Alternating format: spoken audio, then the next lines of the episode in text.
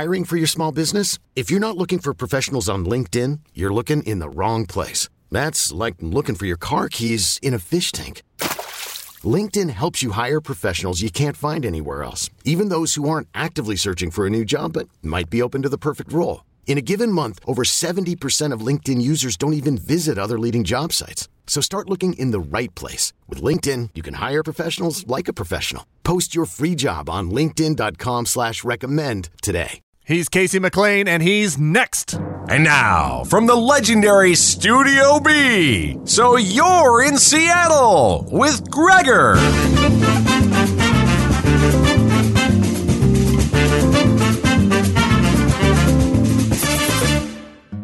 I know Casey McLean from Twitter when a guy called Package Man for Real was tweeting at both myself and at his podcast, the Off Speed podcast, oftentimes about baseball and sports and then comedians. It was a whole mishmash of people getting together to do fun things. Sadly, that pod is over. Casey started a new one, though, called Cask Audio.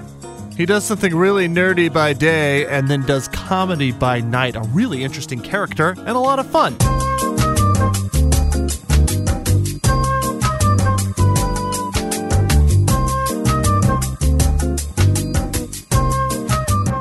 Anyway, I know Dan Soder because Dan was uh, a guy I trained to do radio. Oh, yeah? back in like 2000, probably 2000. Oh, wow. They're like, there's going to be a new guy to run Loveline after you. Got to show him what to do. And I was like, yeah, right.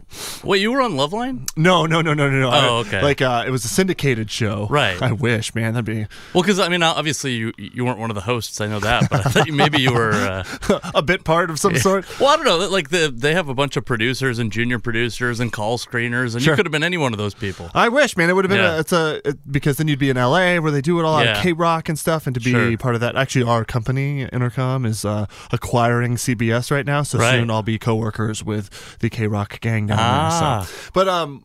I was uh, we syndicated Loveline, so it came on at ten o'clock on a satellite Right, feed, gotcha.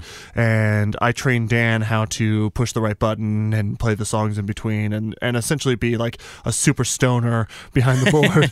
uh, and the first day he shows up to he shows up to work. Dan Soder's a comedian out of New York City. Look him up; he's the best. He's great. Uh, he shows up to um he shows up to the station, and I'm like, hey man, you're just gonna show up to your first day of a new job in a crazy industry just stoned? And he's like, I'm not.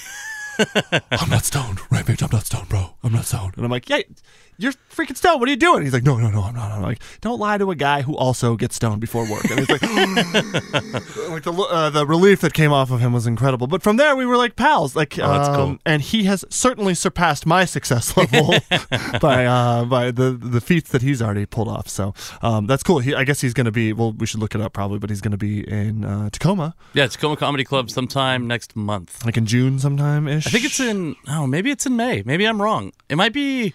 Oh boy, I hope it's not this weekend. That would be. I, I have to tell you that uh, Dan and I are close enough. I think that I would get a text message being All like, right. "Yo, dude, I'm in Tacoma. Um, Dan Soder, Tacoma. Look up Dan Soder on uh, the internet too. He's great on. He's a, uh, an amazing podcast guest on other people's podcasts. Oh Not mine. It's God. not like he's been on mine. uh, he would if you. Uh, Oh, if- is that If right? you, if you need a guest, I'll uh, I'll make sure to. Oh, dude, I would. Oh, Friday, eternally June- grateful. Friday, Saturday, Sunday in Tacoma, Washington, June 9th, 10th, and 11th. So there you go, Dan. There's your uh, there's your free free Ah. plug. Anyway, Casey, um, I uh, I know you do comedy. That's why this all Yeah. started up. You're uh, you're a comedian also. Is Tacoma your home club? yeah, definitely. That is. They are. Um, sorry to the other clubs in town in Seattle. They're the best club in Tacoma. I'll put it that way. Okay. I love the Tacoma Comedy Club. I Yeah. don't know how. I don't know what their approach is with new comedians. Are, are you a new comedian? How how long? How I much am skin like do you have in uh, this game? I. Yeah, I'm definitely new. I'm definitely. I don't have any. Uh, I've never accomplished anything the whole time I've done comedy, but I have done. Congratulations. Thank you. that is the. Uh, I've. I. I will say it. You got to work really hard to not accomplish anything in comedy.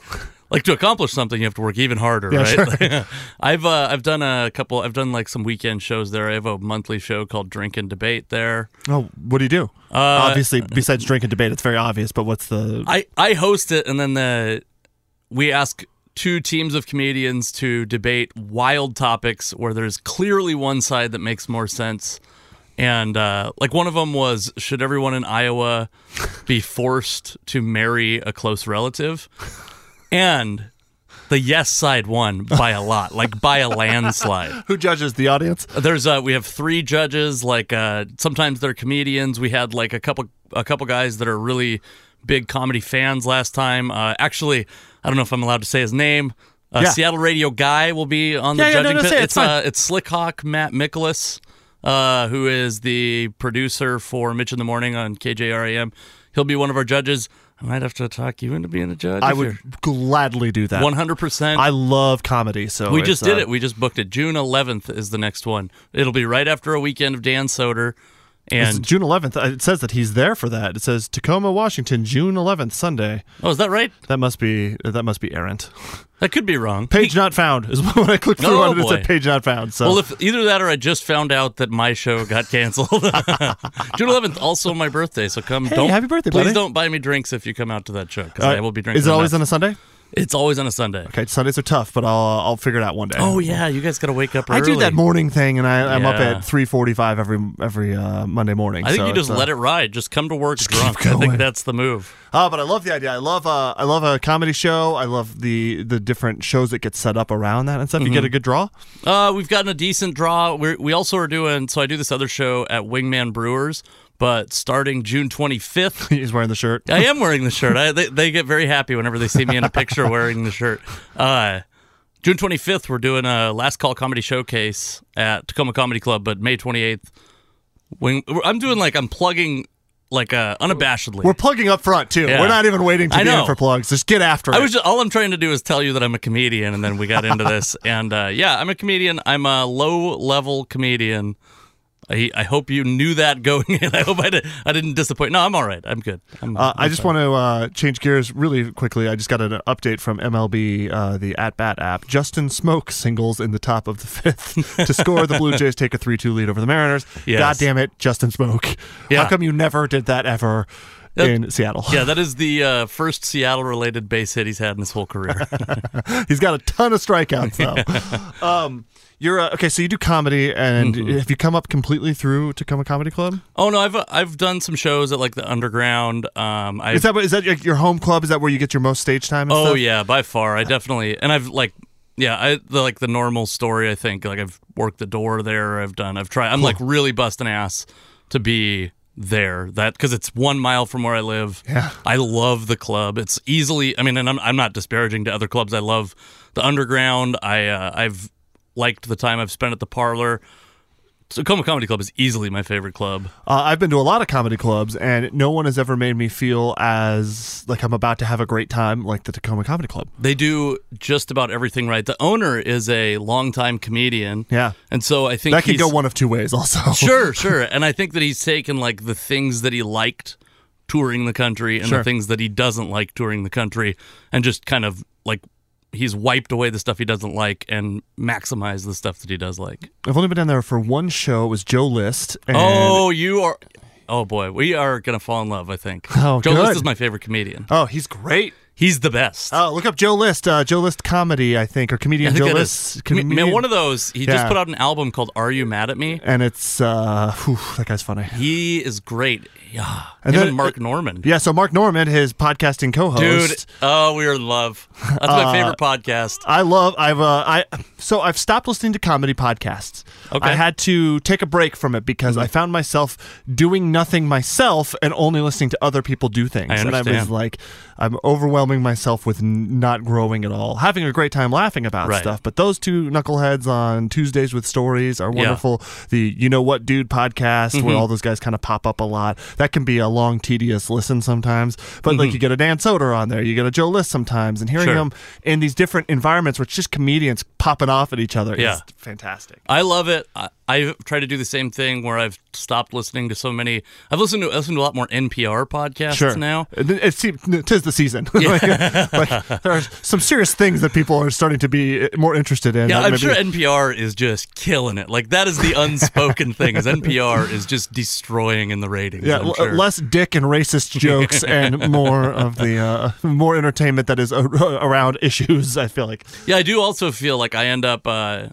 attempting, like I end up hearing premises and then feeling guilty if I try to mine those premises. Sure. And I never know, like I don't know how, where to make the divide. But I can't stop listening to Tuesdays with Stories. It's my favorite. They're so fun, man. yeah. Oh, that's cool. great. It's good to find someone else that kind of has a similar interest. It's And- amazing that you like Dan Soder and Joe List, and we've discovered this in the first five minutes of this podcast. It was uh I went to see again Joe List down at Tacoma Comedy Club and they were super cool to me there and um he's so awkward and being able to go up afterwards and be like, Hey man, Tuesdays with stories, you're all right. And he's like, Oh hey and I was like, I know Dan Soder and he's like, Oh, it's too bad or whatever, you know, something like that. Um, but it was like it's fun to know to be able to um to know that those guys are real people, they're real just like nerds that are doing comedy Oh, rather yeah. than like, oh, that's a that's a person who's like an artist doing something. I'm like, no, no, Mm-hmm. no, I hear them all the time being dummies too. And then you talk to Dan, and he knows about it. It's fun to like get kind of a different side of that.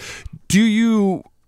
From hanging out at a comedy club enough like that, do you end up being able to pick anything up from these guys like in person, not like just from watching from the side? Are Oh, they, yeah. Are, they, are people like that approachable typically? So I don't. I'm not like a. I hate to meet someone through like if I go to a show, I definitely don't want to hang out and talk to him. Of course. I did a weekend with this guy named Brett Ernst who works in or he lives in L.A.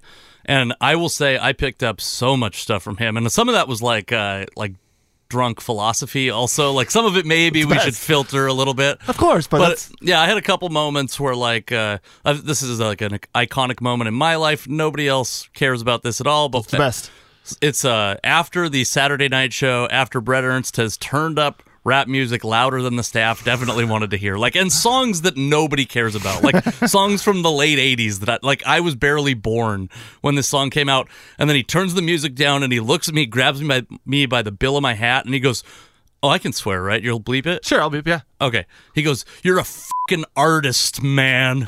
you decide what's funny. And like, I don't, you know, I'm still, I have never, uh, I don't have enough courage to just, I decide what's funny. Like, I'm not fearless. I want to be more fearless. But I think about that anytime I write a joke and I'm like worried people are going to not like it. Yeah. It's like, no, I decide. Like, I, and then I just talk myself out of telling it a lot of the time. but it's got to be like I deal with advertisers. Mm-hmm. Like I can't just say whatever comes to the old brain of mine. I'm Mm-hmm. worried about ratings and things like that, and um, that can be a hang up at times to not be like, "Ah, I should have gone there with that story or whatever. Yeah. but I didn't because I don't want someone to be mad at me. Yeah. you're your own boss in that environment. Other That's than, true. Other than not getting invited back, maybe. Yeah. The boss doesn't pay shit in this case. That's incredible. Uh, but uh, yeah, no, that's true. I do think there's something there's something wonderful and independent about it. Do you get to see these people as humans, or are they still performers that you're that are still an arm's length away? Uh, it depends. I've had uh, people who are incredibly like Brett Ernst is relatively famous. Treated me like an equal. We got real drunk and went to the casino, and he tried to show me how to play craps. uh, that did not work out well. I did not learn how to play craps. Sure. I've had people who have like Hold on. No one actually knows how to play craps, just for the record. it's not a game where anyone really knows what's going on. I agree with you completely. That was my suspicion the whole time, but I'm glad you revealed it on this podcast. Sorry, Um, Las Vegas. Actually, that's probably good news for Las Vegas that nobody knows how to. Uh, I've had people that are like, you know, my level that think that they're uh, that are not approachable that are my level too. Like I don't know. I think it just depends on the person, right? I don't think they're any different than normal people. Maybe a little more neurotic and a little more like uh, I don't know. You seem pretty grounded. Like you seem like a pretty reasonable human. Yeah, I think I'm all right. I don't know. There's probably people out there that don't like me. You're, I, I can see a ring on your hand. You're a married I'm guy. married. Yeah, So that's- someone finds you tolerable. Yeah, one person. hey, that's, that's all you really need, though, right? she did send me here today, though. So It's like, no, you can sit through an hour of traffic from Tacoma. Yeah. Yeah, that's actually one of the things that I really value when I meet a comedian because almost there's a ton of comedians that are like single and like hopelessly single, right? Sure. Like not even unhappily single, but they're never going to be. And I like when I meet someone that is married and successful and has like a successful marriage and is successful at comedy. One, it's like an inspiration, but two, like I know that I have things in common with that person immediately, right? Yeah. Yeah, and you don't find that all the time. And that somebody finds them tolerable. Exactly. Like someone's vouching for you. If you're married to somebody, that means at least one person out there is vouching for you Right. being okay enough. Yeah, I agree. Oh, that's fantastic. You're married too, right? I'm a married guy. Yeah, I got. Uh, I I convinced somebody that I was all right. That's good. How long uh, have you been married for? Uh, just about a year. Not oh, quite. okay. I'm a, uh, a little over a year. I was October 2000. 15. Okay, cool. I was uh, last fall, so it's uh, it's still new and it's still fun. It didn't change at all. My life changed almost zero percent when I got married. I was like, oh, I did the right thing. Yeah. It wasn't like there was. It wasn't different. I, I had to be like instead of girlfriend or fiance, I had to say wife now. And I was like, oh, I hated saying fiance, by the way. Me too. It never worked for me. Yeah. And especially, it's much worse in jokes, I gotta say. Like, girlfriend's fine.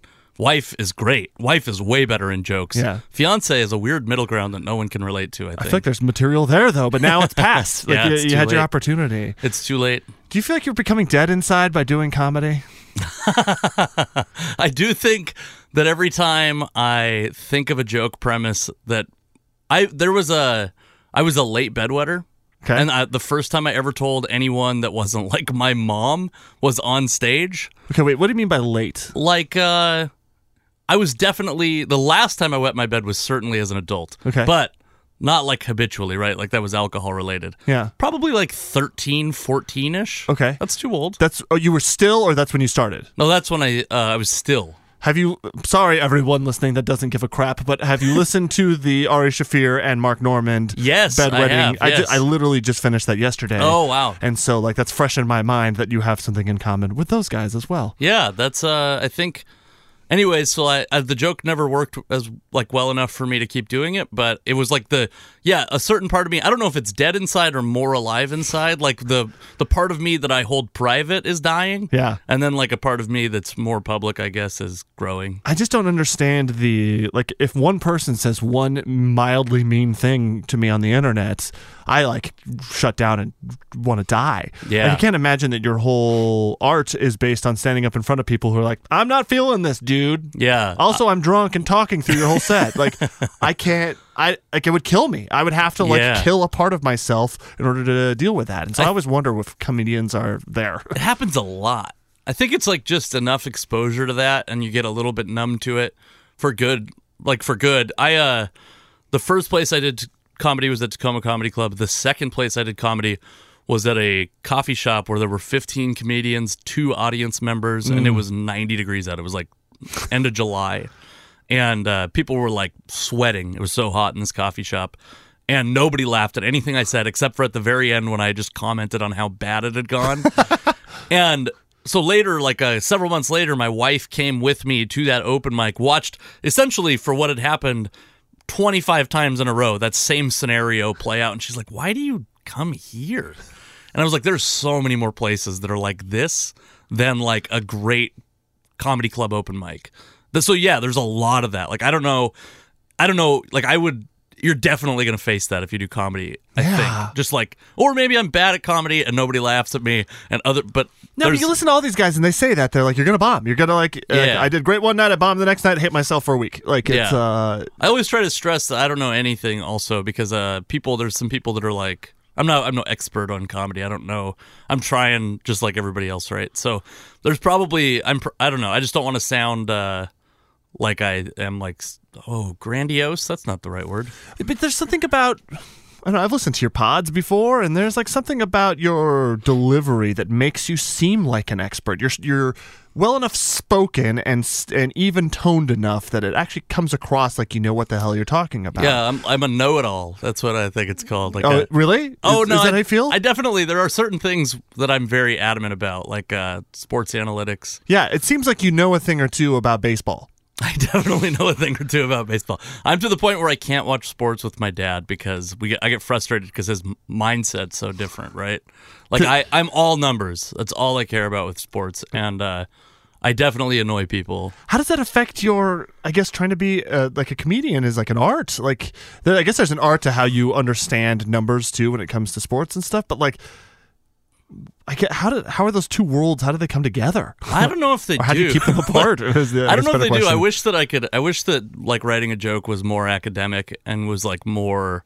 Uh, there was less gray area because yeah, that's a. I don't know. I don't think they do at all. I don't think there's any overlap in those two parts of my life. Would it be useful to find the bridge? yeah, maybe I would love to find it. I'm constantly searching for it. I think because that's a those like my brain definitely works more in the numbers direction than it does in the like I think artistic direction. So how do you go from just like thinking you could tell a joke, or maybe not even thinking you could tell a joke, to actually getting on stage and telling jokes? Like, what's the trans? Like, where did you start, and how did you get to being up on stage somewhere? So the first time I ever went on stage, I had this friend that he and I worked at a box factory. We both worked on the graveyard shift, and he was really funny, and we would like riff back and forth all day, right? And we worked on the weekends, and we knew there was an open mic at Giggles, which is now Laughs Yeah, in sure. uh, Seattle, with a brief intermission as a strip club. No offense to that place, but it's still a work in progress. Yeah, they do get great headliners there, though. I will say, like Dan Soder, I think was Yeah. there within the year. Yeah. Um. Anyways, we went on for that open mic, and I just was like trying to feel the temperature of the water through my friend's toe, Yeah. and I watched him do well. And then I watched him bomb really hard. I went on stage, pulled him off stage. I was like, I wasn't signed up for this open mic the second time. And then I tried to tell a joke on stage in his place, but I was probably too drunk to tell it. and then I got off stage. And that was when I was like 22. And then I met, uh, so I'd, I'd always wanted to do it and never had the courage to do it. And then I met Aaron Kirby. I don't know if you're Yeah, familiar yeah. with him. He's uh, so he lives in Chicago now, but he's a comedian. We became really good friends. Started a podcast together. Um, and then one day I was like, "Hey, man, I kind of want to try this." And he's like, "Oh, you should." And then I've probably annoyed him. I'm not even probably. I've certainly annoyed him asking questions since then.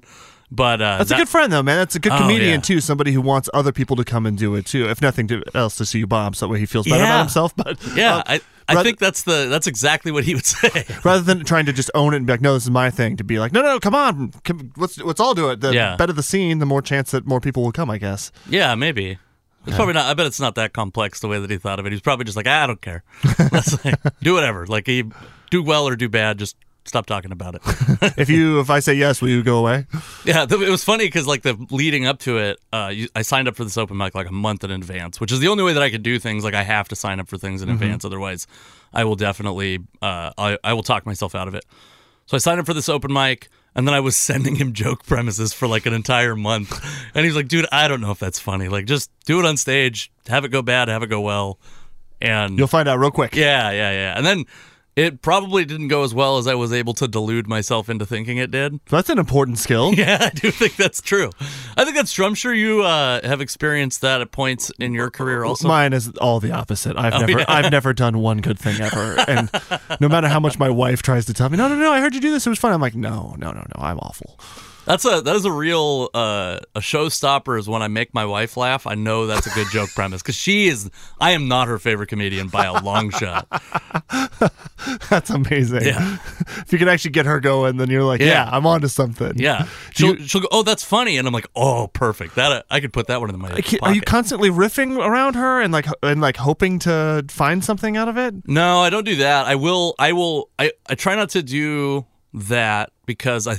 I think that's annoying when I find out people are doing that. Like when they're just trying to like bounce jokes off you. Yeah. I will say like, "Hey, is this funny?" Tell her the joke, and then she'll say yes or no. Mostly, she says no.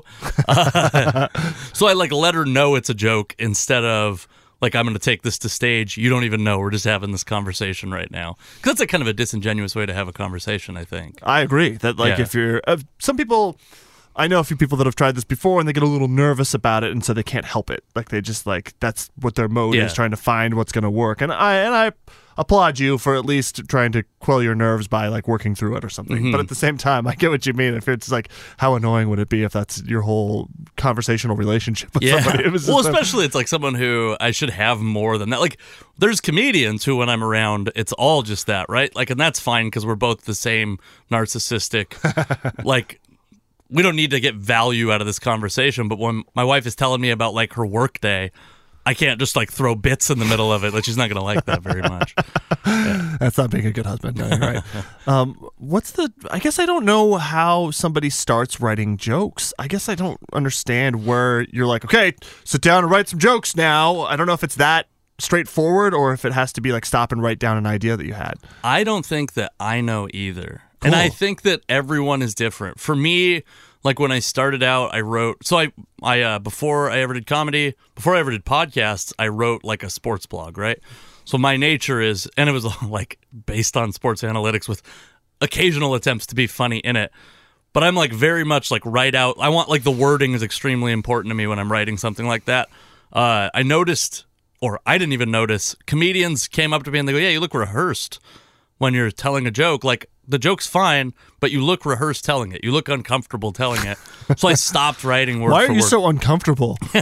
Well, yeah, like, and that's the thing. That's what the funny thing about it is. Uh, you'll go like, "Oh, you look uncomfortable." Yeah, because I'm in front of 150 people I don't know. That's why I'm like, uh, You put me in why- the, you put me at the zoo in front of this many people, and I'll be that uncomfortable. Yeah, exactly. The so I don't know. Like I so for me, what I've tried to do is stop writing stuff out word for word, so that I never have experienced it that way. So I don't rehearse. It's not rehearsed, right? Yeah. It comes off less rehearsed. I don't know if that works. I don't know what the process. Like everyone's process is different. You know, I do a lot of uh, writing for one time. Like I like uh, in my in my job, I'll have to write like a bit for like a, a feature that I'm doing or something like Right. that, and it'll be a couple. I'll do a couple rehearsals of it, but really. It's a skill in itself to be able to write for live speaking without it sounding canned. And Mm-hmm. Yeah. it's like it's crazy how I mean I'm it's still a work in progress and it will be for forever I'm Right. sure. But to get there, so I like I don't think I'm there yet. By the way, Like, Maybe there's something. Maybe there's something to the idea of just having the premise well enough worked out in your head that then you have to riff on it a little bit Right. live or something. Yeah, too. that might be- I never really thought be. about it. Yeah. Yeah, I've uh I it's funny like the first time I went up to I had I had a I have a mic because I have a podcast. So I my my wife was sitting I had this whole premise written out word for word or the whole joke written out word for word. My wife was sitting on the couch and probably 45 times I performed the joke to her in our living. That's so embarrassing. But uh no wonder it sounded rehearsed because it had been rehearsed more times than I've ever rehearsed anything in my entire life. But I mean, like you watch a you watch Chris Pratt in Guardians of the Galaxy, and it's Right. not like he's just winging it. right. Uh, he's also a blockbuster actor, but Yeah. like uh, there's some value to Yeah. rehearsing, I guess, or having well written bits that you have the wording the way you want. Also, Yeah, I think that's true. And I think everyone's style is different too. Like I know people who Aaron Kirby, one of my best friends, doesn't write a single thing down on a piece of paper. Like he I I looked at a joke of his one time and it was about baseball and he wrote like he had it was the only joke I've ever seen him actually write down on a piece of paper and it was like the most I can't even imagine what part of it was words and what part was a joke and what part was just like ancillary information that he had on there to like I don't know what Dominoes, Yeah. two five three. yeah, it looked like hieroglyphics to me. and like for me, I have yeah, I don't know. It just I write I still will like sit down and write it down when I have I also uh, I learned this in school. My memory works better. I'll remember something if I write it down. If I don't write it down, I won't remember it. Once I write it down, I don't even need to look at the notes anymore. But writing it down like commits it to memory. So I have the same thing where if I write it down once, then I have at least a grasp on it, but I don't have the same thing where I can remember it. It's like I, I now understand that I have a premise of something. Um, so, I mean, okay, so are you sitting down with just an idea and then working through it? I, I don't understand what the whole process is for being able to get up on stage and be able to repeat a joke from night to night. And, yeah. um, so for me, I think what it is, it starts out with like a very small premise, and then I write down everything I can think on that premise, Oh. and then spend the rest of the time that joke exists tearing parts away from it. cool. So like, uh, and normally it ends up that I tear the whole thing away. Like the whole thing goes away.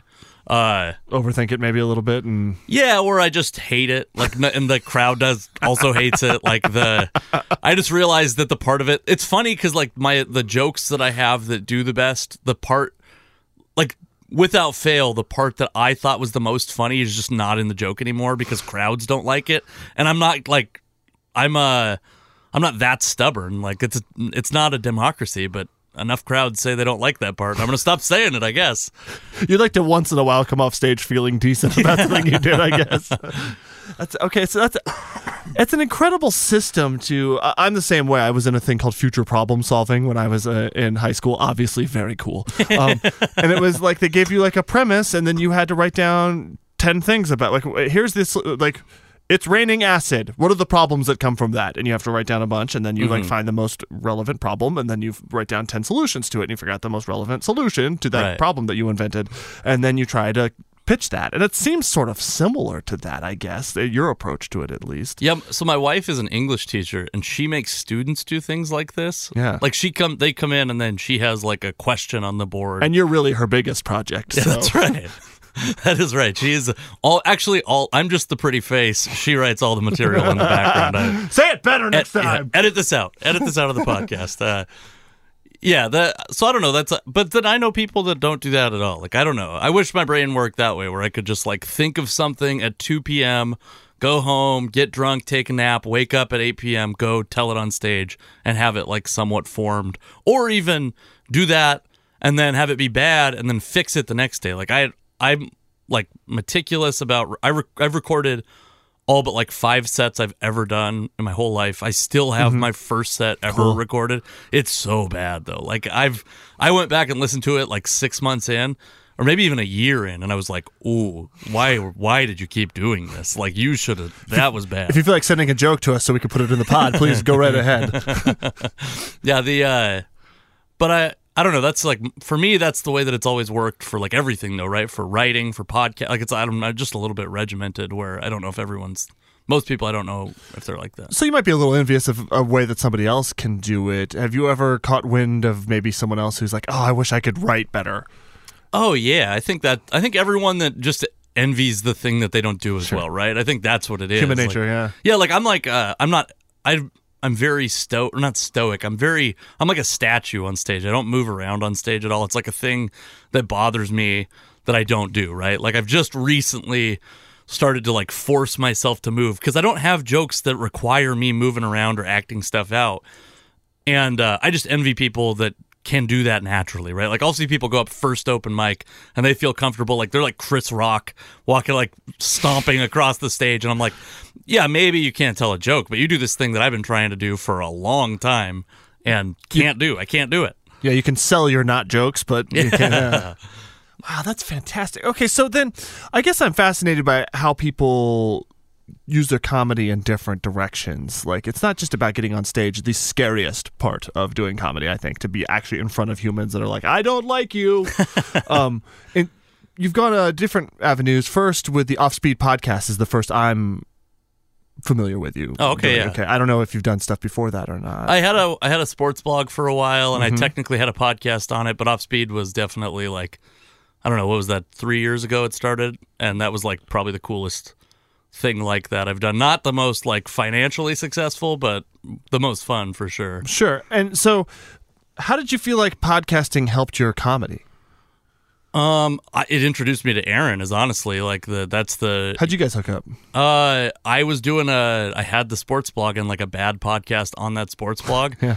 And it's a very romantic story. Yeah? Aaron and I started arguing on a thread of a comedian. I didn't know he was a comedian at the time, and then I saw he was a comedian. I saw he liked the Mariners, and at the time, his Facebook said that he lived in Tacoma, and I was like, "Oh, this is perfect." And then it turns out he lived in like Kirkland at that time. But he came to my house to. This really does sound like I'm talking about the beginning of a romantic relationship. Sure. He came to my house the first time Oh. and we did a podcast and we had so much chemistry that the next week he came back and did another podcast. Oh. And then the next week he came back and did another podcast. And I remember after like the third podcast, I said to my wife, I was like, I kind of want to ask Aaron to do a podcast with me. and she's like, it, like it was a real life, like she was trying to convince me to ask a girl out. and it was funny because uh, I he was leaving. It was like waited like this is like exactly how I am with women too, which is I'm so happy I'm married. Uh, I was wait I waited till he was like leaving Oh, hey, real quick. from the third. Was like, hey, uh, yeah, by the way, I have an, uh, I have an idea. And uh, do you think sometime maybe you might want to consider possibly doing a podcast with me? And he was like, dude, I've been talking to my girlfriend about that for weeks. Oh, you guys like, are "Oh, I know. adorable." I know. I'm my uh, I'm blushing right now telling this story, and then that's how it started. And then like I don't know, we've had we had a lot of great chemistry. I think we were very different from each other too. Like he's a goofball, and I'm into analytics, and uh, I thought I think that went well. It was like the thing that made us uh, do well on there, and the, probably the thing that ultimately ended the podcast is how different we were. Um, I mean, he, him moving to Chicago could not have been helpful. it definitely wasn't helpful, but uh, we've talked about it a lot of times off, like obviously not on a podcast, but we've talked about it a lot of times. And we were both done doing the podcast way before he moved to Chicago. Like it had just run its course, I think, and it was a blast. For a while, it was the funnest thing I did all week. Sure. And then probably comedy took over that. And then it started to be inconvenient because he was working like seven days a week doing, he did a, a Twitch show. Mm-hmm. And I was doing comedy. and we had a third guy, and so like coordinating our schedules was a nightmare, and it became like, and I wanted to prepare, and he didn't have time to prepare because his schedule was packed, and he wanted to maintain a relationship with his girlfriend. All good problems to have, except for the pod. Sure, yeah. So, but anyways, that's the that's where it ended up, and and I think like he just stopped liking doing it, and when one person stops liking doing it, this is like a really like a VH1 behind the music thing we got going on here.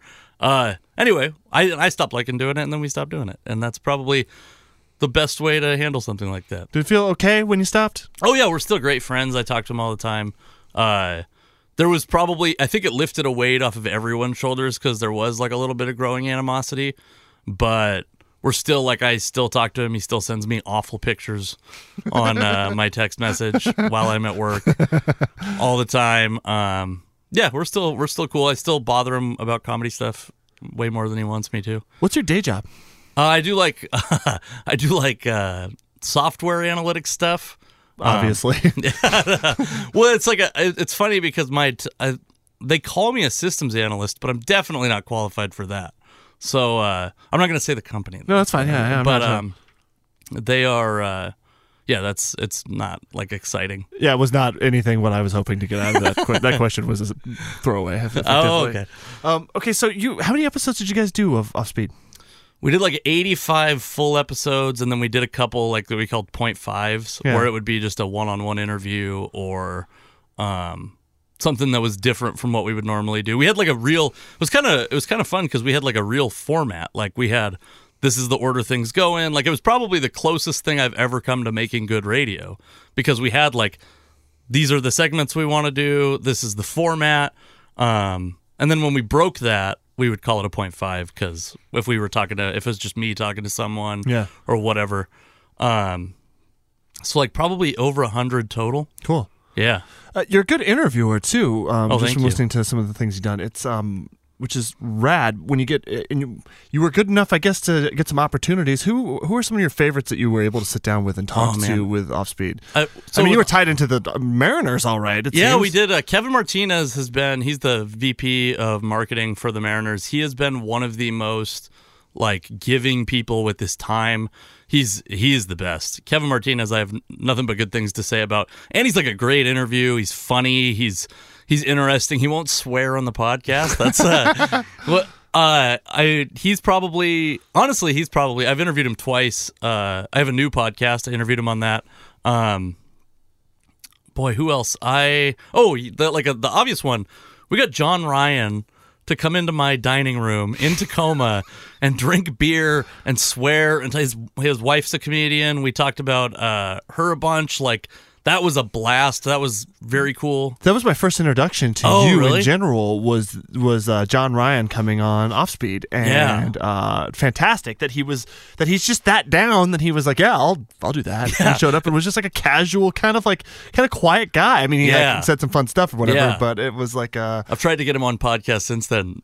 No response. I have his phone number. I think he's changed it, or he's got me under do not respond. but but, uh, yeah, no, that was that was amazing, and that all happened. Uh, that all happened like we never thought that that was a potential thing we could do. Right? Like I've had, I know a decent amount of sports writers, and I could get um, like a there's a guy I'm friends with named Eno Sarris that writes for Fangraphs, and he's a guy that like I respect a ton. I can get him on a podcast, and for like me and a handful of people that I'm friends with, that's a real big deal. But Jon Ryan was like, holy moly, like that guy. you get some real downloads on that. Yeah, he's like, I mean, he's famous. Yeah. He's famous around here, especially, and he's funny. And like, I also think that teams. I uh tried to, I've tried to get interviews with players on this new podcast.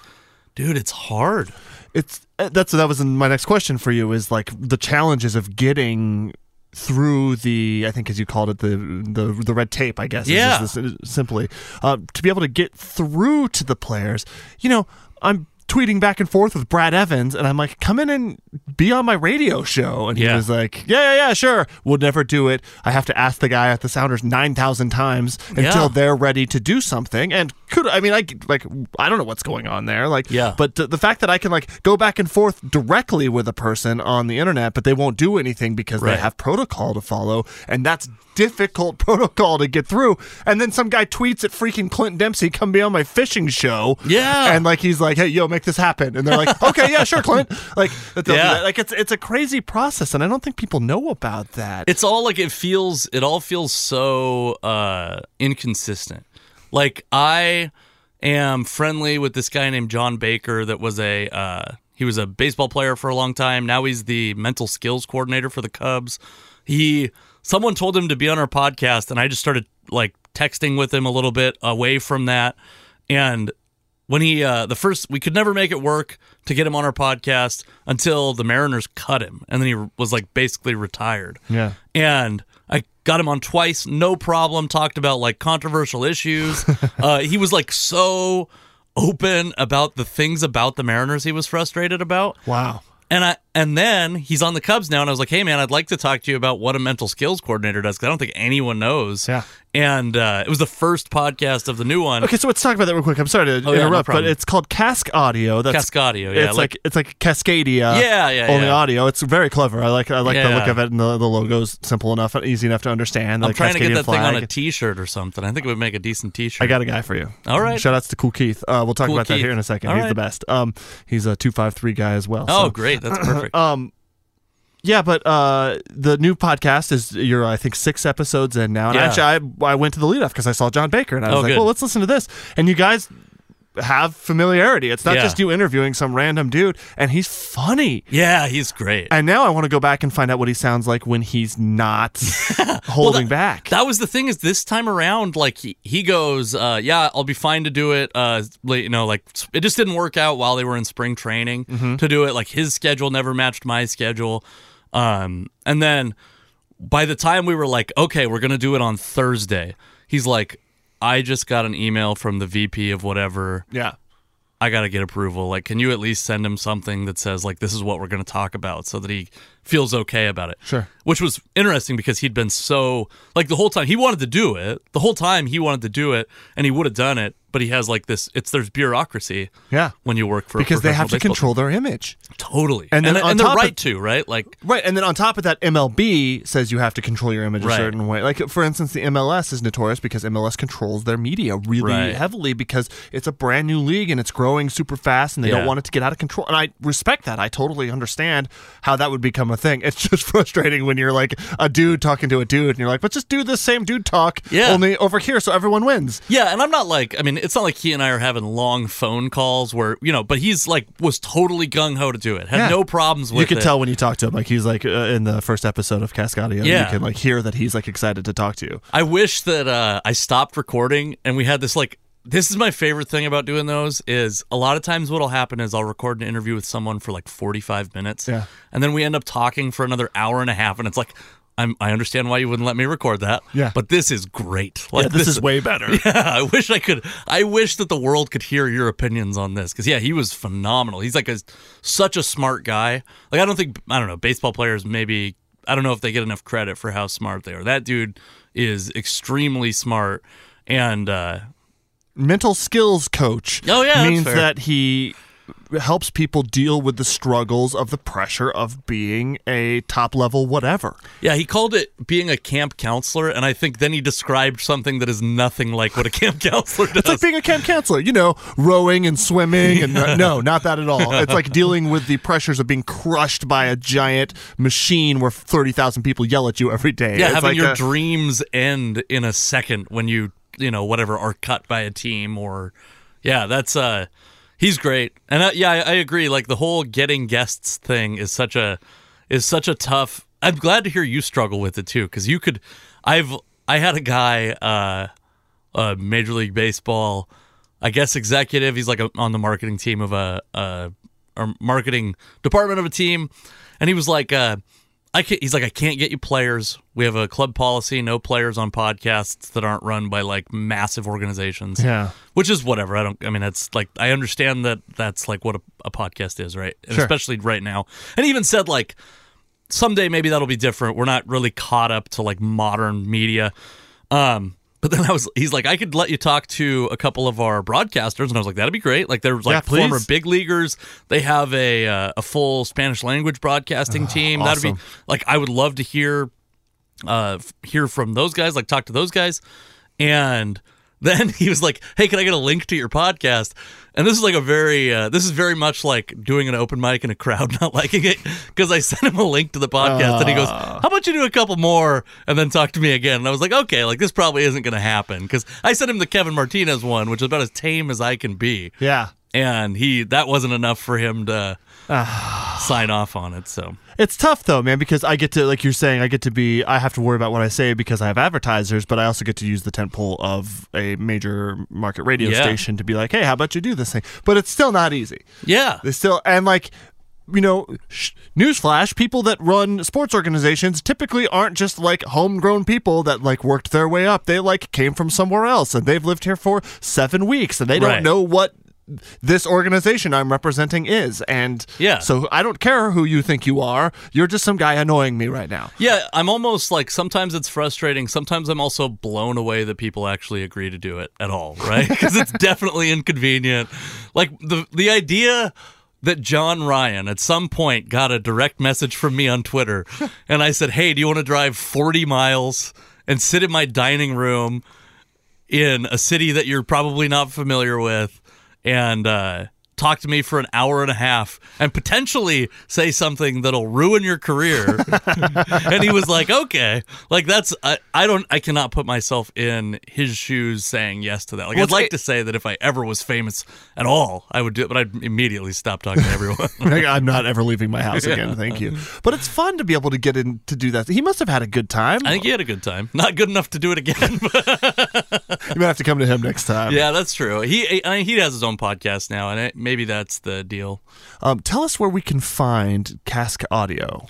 It's uh so I have a website cascadio.com. It's spelled like Cascadia, but the last part of it's audio. Yeah. Cascadio.com, but then I got this kick-ass URL that's casc dot audio. Yeah. Which I really like. One of the second I th- thought of the name Cascadio, Yeah. I knew that I was quitting Off Speed Podcast and burning the whole thing down and start. No, I was very happy to come up with that. And I, uh, anyways, it's that. And then there's some other podcasts on that website, like uh, our old former co-host. Uh, his name's well, he doesn't use his name. BRC yeah is his Twitter handle, and that's what he uses.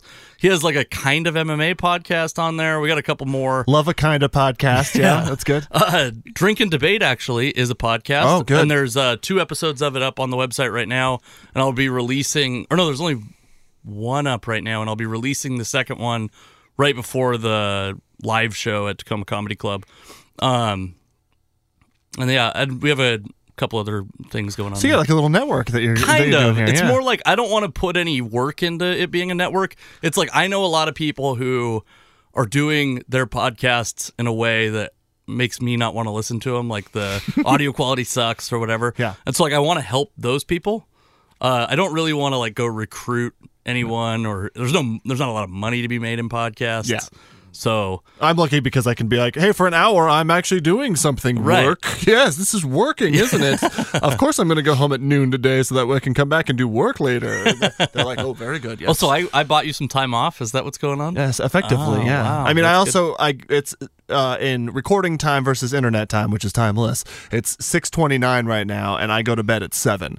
So you go to bed at seven. That's when I get into bed. Then we watch some Frasier, and then uh, you watch oh dude we are falling in love Can't wait. It's uh it's funny. My uh my wife is a big Frasier fan and we never I never liked that show. And then we sat down and watched it. Pretty good show. Uh, the writing is fantastic. If you're if you're gonna be offended by like rich hoity-toity white guys being annoying, then fine. You're never gonna like Frasier, but the writing is well done. and It's so it's amazing though because I'd never had like watched that show with enough attention to like there's some stuff on that show that like if that came out today, there's some like offensive stuff. Like, I guess that's probably true of all the shows Sure, around that yeah, time. it's a different right? time. Like just the language, like the uh, words that you're supposed to say in place of other words have changed. But it's also funny because there's a lot of like humor that's make like the joke is someone's gay, and uh, Niles and the dad are both gay in, real, real life. life, That, so they'd use the thing where like, well, they were cool with it.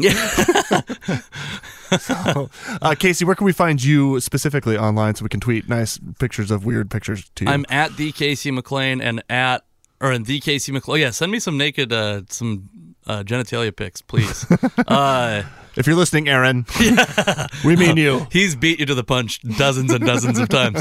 Uh, the Casey McLean on Twitter and thecaseyMcLean.com. Dude, thanks for coming all the way up to Seattle to do Thank this. Thank you for having me. I appreciate it.